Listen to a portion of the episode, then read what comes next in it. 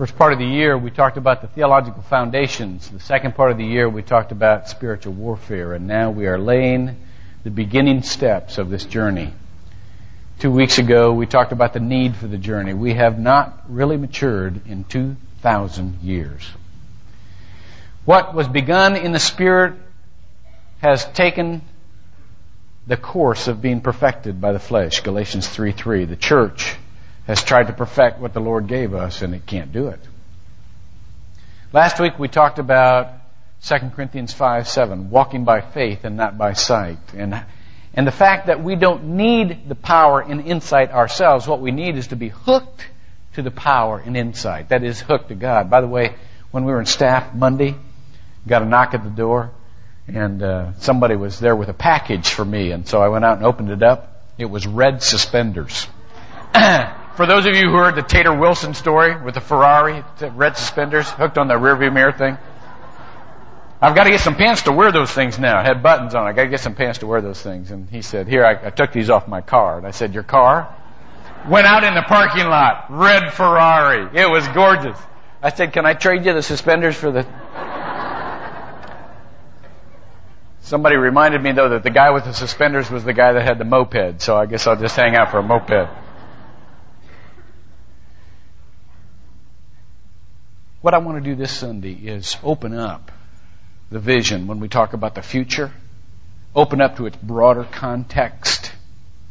John 3:16 for God so loved the world that he gave his only begotten son that whosoever believeth in him should not perish but have eternal life. That's the future. When we talk about the future, most of us talk in terms of years. And most of us talk in terms of the immediate years, what God wants us to do next. But you know what? We will never know what to do next until we have the light of what we were meant for, what we were always meant for. We go and get counsel from those we respect in the Lord. And that's good. And we contemplate what God may have for us in the next five or ten years. And that's fun. I even gave you some questions in your bulletin to contemplate those kinds of things because they're fun to talk about. But they are not the central issue of our lives.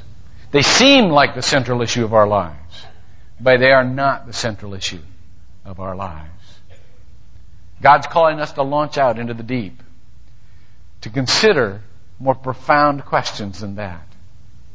According to Luke chapter 5 verse 4, Jesus turned one day to Peter and he said, Peter, launch out into the deep. He'd been fishing without success. He said, Peter, launch out into the deep and let down your nets. And Peter said, God, I've been doing this for a long time and I've been coming up empty. But at your word, now the biblical word there is rhema. Your word, at your utterance, upon hearing you, I will. I'll launch out into the deep. Let me warn you that some of the messages that are going to be coming will not be immediately understood by you. Because we're having a change of context when we go into this kind of preaching. Certainly, preaching is always to help. But in addition to preach to help, I want to preach to haunt. In a good sense of the term. Not in the spiritual evil sense of the term, in the good sense of the term. I want things we can't grasp right away. Now that may sound to you like a disclaimer for not working hard enough to be clear about what I'm talking about. and it probably is, in part. However, there are some deeper issues to consider. For example, what were you made for? What were you made for? Could I say to you something that you probably already know? And it can be a great message of hope to you and a great message of disturbance, and probably will be both at the same time. You were not made for this world. You were not made for this world. There was a man some years ago who had served a long stretch of time in prison. And when he had gotten out, he immediately just adjusted to outside life, which was very, very unusual. Because those of you who have known people who have learned, served long terms in prison, you know that the adjustment is huge. when all the decisions are made for you by an institution, by the way, this happens in church too. I know people that in church that can't make up their own mind because their church has already always told them what to think. But when all of your decisions are made for you by an institution, when you get out of that, you, you can't decide. But this man could. Immediately went and he began uh, to be an actor. And two years later, he was the star of a Broadway show. And after that show, after the premiere of that show, they interviewed him. And one of the questions was this How in the world did you adjust so quickly to outside life? And he said this very simply I never decorated my cell. I never tried to make it seem like home. That was not my home. That was not where I belonged. This is where I belong. You know how much time in this life we spend decorating our cell and trying to make it seem like home? You know how much time we try decorating this cell and making it seem like home? The cell that we live in, our immediate circumstances, and making it seem like home. It's not our home. We weren't made for this. We weren't made to live here. Why was the movie E.T. so tremendously popular? I mean, it had a neat little person in it that was cute and dressed up funny. It had had good humor, it had drama, it had excitement, but you know what I believe? I believe that the movie was so popular because that alien was like us. Didn't belong in this world. I mean, there were powers assigned to him of healing and of resurrection, powers not of this world. This world was a world of combat, and it, and it was very apparent that he didn't fit, and it was very apparent that he was homesick. And I think people who saw that movie got homesick too. We were made for this world. We were not made for this world.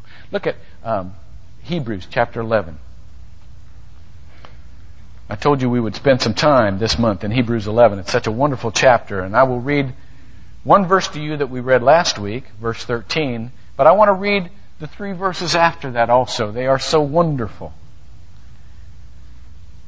All these died in faith, the Bible says, but without receiving the promises, but having seen them and having welcomed them from a distance. We talked about that last week, didn't we? And having confessed that they were, look what it says, strangers and exiles on the earth. For those who say such things, make it clear that they are seeking a country of their own.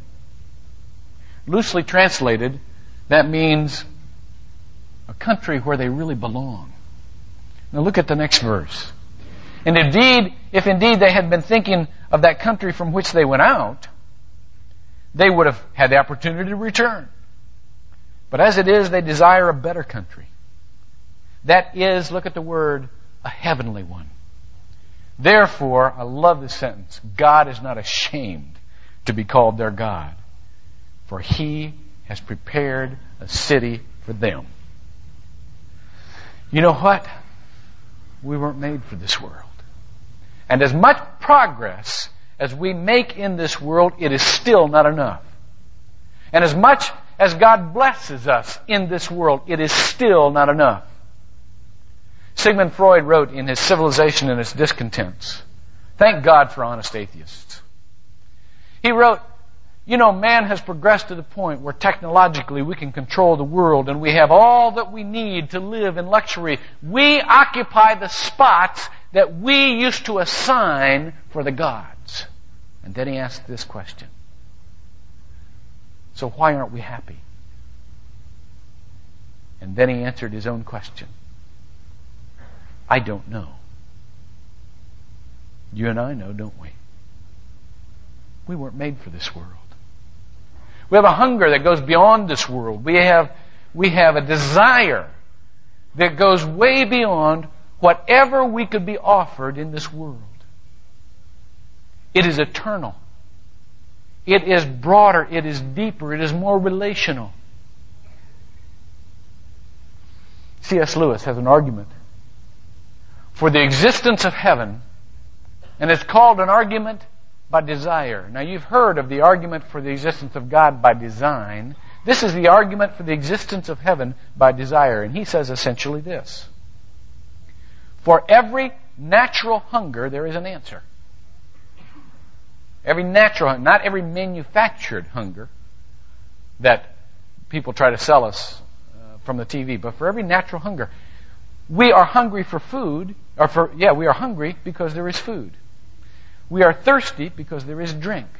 We are curious because there is knowledge. We are lonely because there is friendship.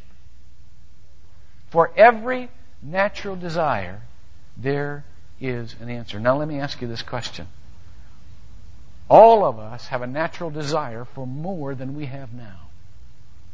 I don't know of any happier life I could be living than I am living right now. I love this church. I love the future of this church. I love my family. I don't know how. I, I could not have a better family than I have right now. I could not be a, in a better place than I am right now. But it's not enough. Am I just plain greedy? No, I don't think so. I am very willing to be content, but it's not enough. And the people who come into my office, who have this desire for more, what do you want? They say, I don't know. Jesus asked that question. In John chapter 1 verse 38, he says this. He turns around, there are two people following him. And he asks them the question. Jesus turned and beheld them following and said to them, What do you seek? They didn't give him an answer. They just said, Where are you staying? We want to come be with you. What do you seek? There is something that wants more. See? And the Bible doesn't discourage it. In Matthew chapter 7, Jesus himself says, Seek, and you will find. That's a present imperative verb. That means keep on seeking until you find. Ask and it will be answered. Knock and the door will be open. Keep on asking. Keep on knocking. You see? The Bible doesn't discourage it. Why? Because we weren't made for this place. No matter how good it gets, it will never be enough. St. Augustine in one of his most famous sermons on the pure love of God, said, If I were to come to you and make a wager, I'm sorry, he paints a picture of God. He says, If God were to come to you and make a wager, now usually this wa- wager is made by the other side. I'm in the midst of, of reading Goethe's uh, Faust, and, and the other side, Mephistopheles, the devil, comes and offers everything if, in, in return for him. He did the same thing to Jesus. But this time, it's God offering you everything in the world. Everything. He said, if God were to come to you and say to you, I will give you anything you want. Not only will I give you every, anything you want, I'll give it to you forever. You never have to die. And not only will I give you everything you want forever, but it won't be a sin. Anything you want, I will make it not a sin. I will make it alright. You want money? You've got money. You want power? You've got power. You want love? You've got love. Anything you want in this world is yours and you can live with it forever. Except you will never see my face. You will never know me, nor my love. Would you take it? I wouldn't. What is there in us that would say, no, no, I wouldn't, because, because ultimately that's what I do want to know. I want to love and be loved by the creator of the universe. Why? Because we weren't made for this. And that's the context in which we want spiritual progress, knowing that we weren't made for this world. Some of you are going to pray for Chuck Caldwell. And I think that's great. I have. I've prayed for physical, immediate physical healing. But you know what? If he dies at 30 or he dies at 90, it doesn't matter in the long run. I mean, it matters to us because we'll miss him. But it doesn't matter to him because we weren't made for this. We feel cheated if somebody's not healed. Good heavens, we've missed the point. We weren't made to live here. Let me give you four roads that people take toward fulfillment in this world. Okay? Four roads to fulfillment through this world. Three of them will get you in trouble. I want to tell you right up front. There was a bus driver on bus number 52, CTA, Chicago Transit Authority. I read this some years ago. He knew his route so well and knew his people so well that he could call them by name. He had been on that route for that long. One day, when he stopped at a, at a, at a bus stop and opened up, see both doors, the front and the, and the middle one, opened up, he saw three people get on a man, two men, and a woman. He recognized them immediately. He picked up the little microphone for the bus speaker and said this Ladies and gentlemen, hold on to your valuables. Three pickpockets have just gotten on the bus. Everybody grabbed their wallets, grabbed their purses, and just stared at these people. They got on the front, walked, got off the middle, and went on. Well, I'm going to give you four ways that people try to get through this world, and three of them are pickpockets. Hold on to your valuables here. The first way people try to negotiate fulfillment in this world is to go backwards. There's something about nostalgia that people love.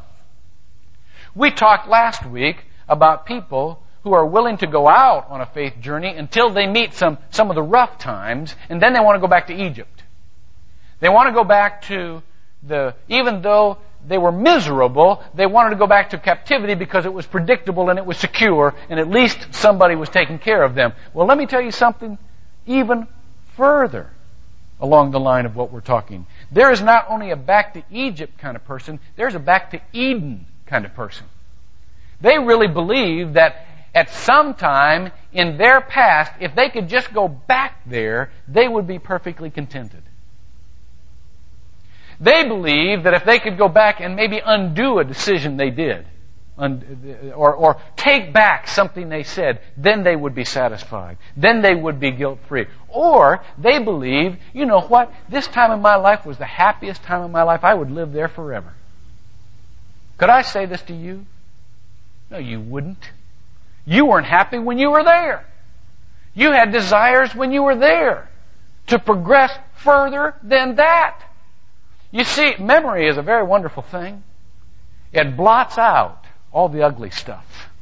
A lot of the ugly stuff it blots out. So things back there seem so much better. And so we dream of the day when we were truly happy. Things must not have been all that great in Eden, or they wouldn't have eaten the apple, right? Now look, it is very important for us to remember that God did not put us together with our feet pointing backwards.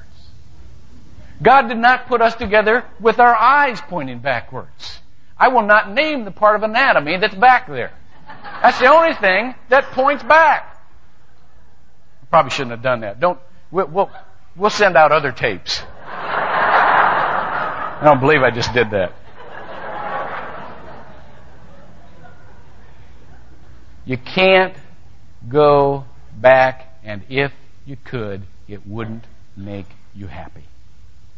Some of you really need to hear that. A decision that you made that you thought was wrong did not ruin your life. Something that you said that you wish you could take back has not ruined your life. And if you could go back and live where you were, you would be just as dissatisfied as you are right now. You can't go back, and it's God's blessing that you can't go back. And for those of you who want to go back and keep remembering the past, let me give you a scripture to memorize, if you would please. Um, it is John chapter, Luke chapter 9, verse 62. Luke chapter 9, verse 62.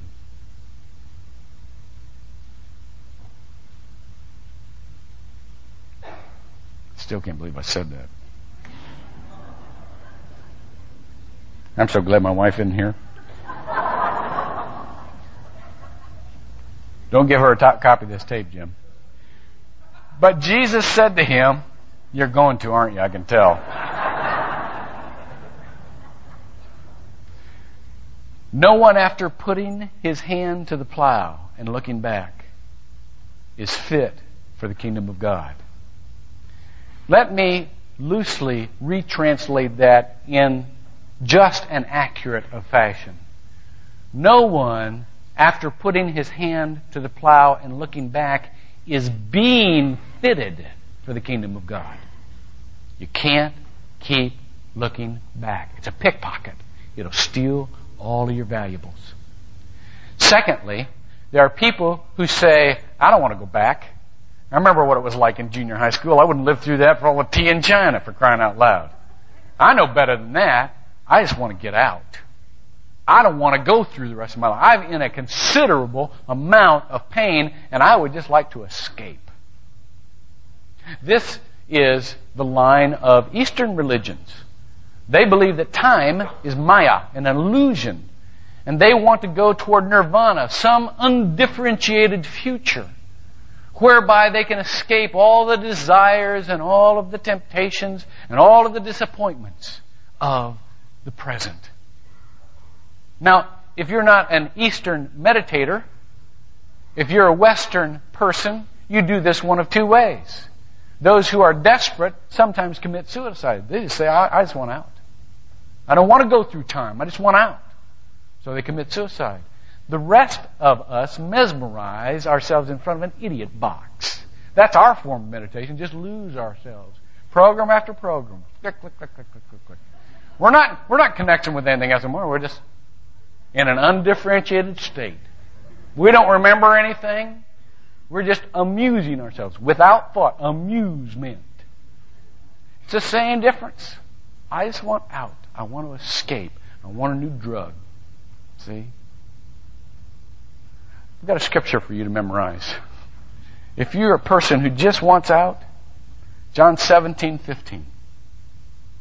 This is Jesus' prayer to the Father about his disciples. I do not ask thee to take them out of the world, but to keep them from the evil one. It is not God's will that you escape from this world. If it is, He'll take you out. You don't need to do that yourself. If you're here, you're here for a purpose. And if you're not gone yet, He's got something left for you. I do not ask thee that thou takest them out of the world. Then the third one is go through time and create a heaven on earth. Go through time and create a heaven on earth. This is probably the most tempting one because we love to believe it. There are idealists among us. I am one. There are romantics among us. I am one. And it is very easy for us to begin to believe that if we just do this, then life will be alright. If I could find the right relationships, my life would be heaven on earth. If I could earn enough money, my life would be heaven on earth. If I could learn and become a profound thinker, my life would be heaven on earth. If the world were only like this, my life would be heaven on earth. There is no such thing as heaven on earth. That is never possible. That's heaven. This is earth. Never the twain shall meet. There are more despots who are elected by promising heaven on earth than by any other method. That's, by the way, how politicians get elected. You elect me, I'll make your life heaven on earth. I mean, that's what they imply.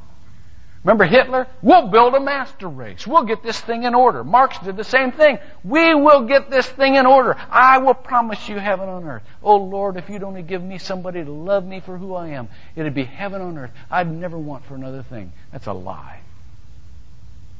When God gives you who you want, you still want other stuff. It's not that you don't appreciate it. It's not that you don't feel blessed. And it sure is better being loved than not loved. But it's not heaven on earth. And it never will be. We weren't made just for that. Let me give you a scripture to memorize. If you're one of those people that keeps believing that there's such a thing as heaven on earth, and someday if I could just win the lottery, boy, it'd be heaven on earth. John 18:36. Jesus answered, "My kingdom is not of this world." Memorize that. My kingdom is not of this world. There will never be a time in your life where you will be perfectly contented and not desiring anything else because you weren't meant for this world. Even if you are the most mature Christian, what you will realize is that your desire is still to be with the Father fully. That's what we were made for. St. Augustine prayed, You have made us for yourself, and our hearts are restless until they rest in you. Well, let me give you what is the biblical path toward fulfillment. And that is to go through time to eternity. Now, you've got to realize we weren't made for time, and that's why we're so irritated with time. I have, I have yet to hear someone say a kind word about time. Every time I hear somebody talk, they're mad at time. I can't believe you're grown up already. Where did the time go? I don't have enough time. There's 24 hours. I need 48 hours in a day. I'm, I'm rushed here. I'm rushed there. Time really gets away from you, doesn't it? Boy, I'll tell you. Seems like only yesterday, Wilbur. Everybody's mad at time. Why? Because you weren't made for time. The fish get mad at water? Nah. The birds get mad at air? We get mad at time, though, don't we? We weren't made for time. We were made for eternity. But we've got to go through time to eternity. We've got to aim beyond time. When I was in seminary, I took karate for about mm, a month and a half. Then I decided if I got mad at somebody, I'd just shoot them. You know, a lot easier. Didn't sweat as much. No. I... One of the things that I learned, though, in that karate business was that the way that you got the most power was to not aim at the target, but to aim through the target. That's how you ensured you were delivering the most powerful blow. Don't aim at stopping at the target. Aim through the target. That's what 1 Corinthians 3 is all about. The rewards in heaven. See? We don't just get and sit on top of our tombstone and look back and say, how to do. We go to the Lord and we say, how to do. See? We aim through the target to heaven. Therefore, let me give you a scripture. Acts chapter 14, verse 22. This is great. I love this scripture. Entering the souls of the disciples, or I'm sorry, strengthening the souls of the disciples, encouraging them to continue in the faith. See, go on this journey. And saying, through many tribulations, we must enter the kingdom of God. See? We don't escape anything here. We go through it. But we don't stop with it and think that our life depends on what college we go to or what job we get or what relationship we have or whatever. See? All of those are important choices, but they are not ultimate choices. And until you know the ultimate choice, you can't properly make the important choice. One more point. Hang with me on this.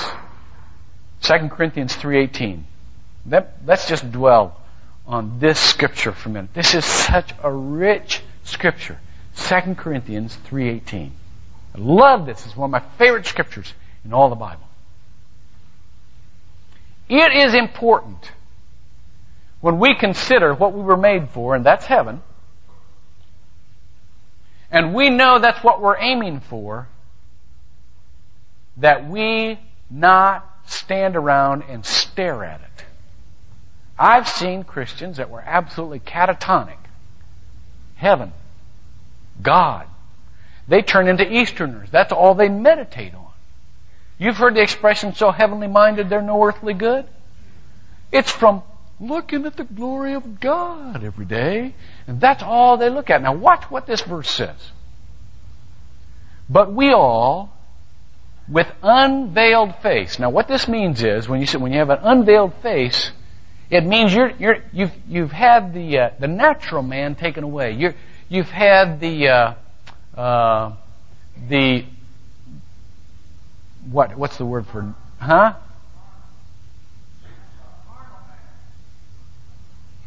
Carnal. Thank you. Carnal man. Okay. I thought he said Arnold, and I was thinking, you've had Arnold taken away. See Arnold. Okay. Take that veil with you. I was thinking that bodybuilding championship, Arnold Schwarzenegger. That's still in my mind. Okay. Yeah. You see what is really important. Your face is unveiled. We, you know, then face to face. You know that scripture. Now we know in a mirror, then face to face. Now watch. When you're looking on what's ultimately important, you don't look directly at it. Look what it says. Look at what it says. It says, with unveiled face, beholding as in a mirror the glory of the Lord. Now watch this. It's very important. You know that every time we have an eclipse, every few years or some years we'll have an eclipse. What do all the news people say? Don't stare at the sun. You know, and still there's a few boobs that go out and put sunglasses going. You know? And they go, oh, I can't see. Oh, man. How are you supposed to look at an eclipse? Well, you build a little box, don't you? And then you can watch the, the moon move between the earth and the sun, and you can watch this, or the earth moves between the sun. I don't know how it goes. Anyhow, you look at it as it is reflected, and then you can see what's going on. Don't you think that the glory of the Lord is as bright spiritually as the sun is physically? To stand around and just look into the glory of the Lord, that's going to blind you. What God wants us to do is to see His glory reflected in the things on the earth. We don't look to the light, we look by the light. You don't look at a light, you look, you see because of the light. And that is what's important. We don't stand around and wish for heaven. We see the implications of living like we are in the light of heaven. We live in the light of heaven. We see God reflected in our thoughts and in our relationships and in all of the circumstances of our life. We begin to see how He's moving. Not by looking directly at Him, but by seeing His reflection in the world. That's the good it does.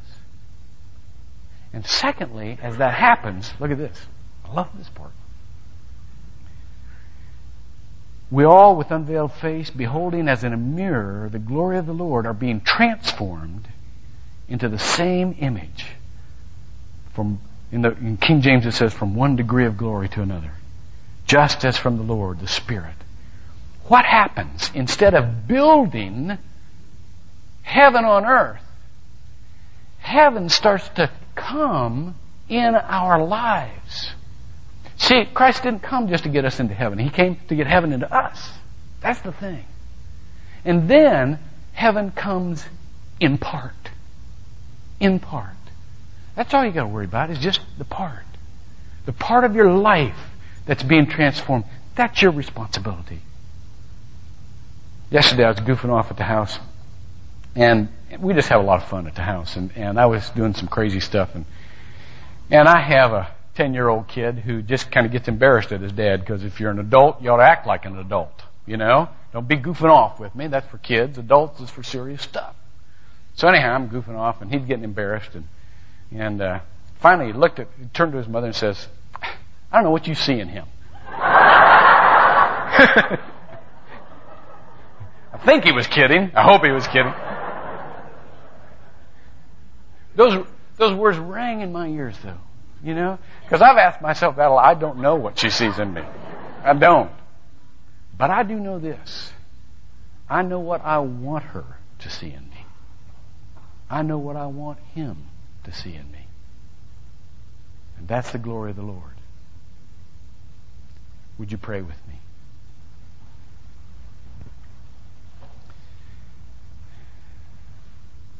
God, thank you for the sweet emptiness of this life. Thank you that you will not let us be fully content.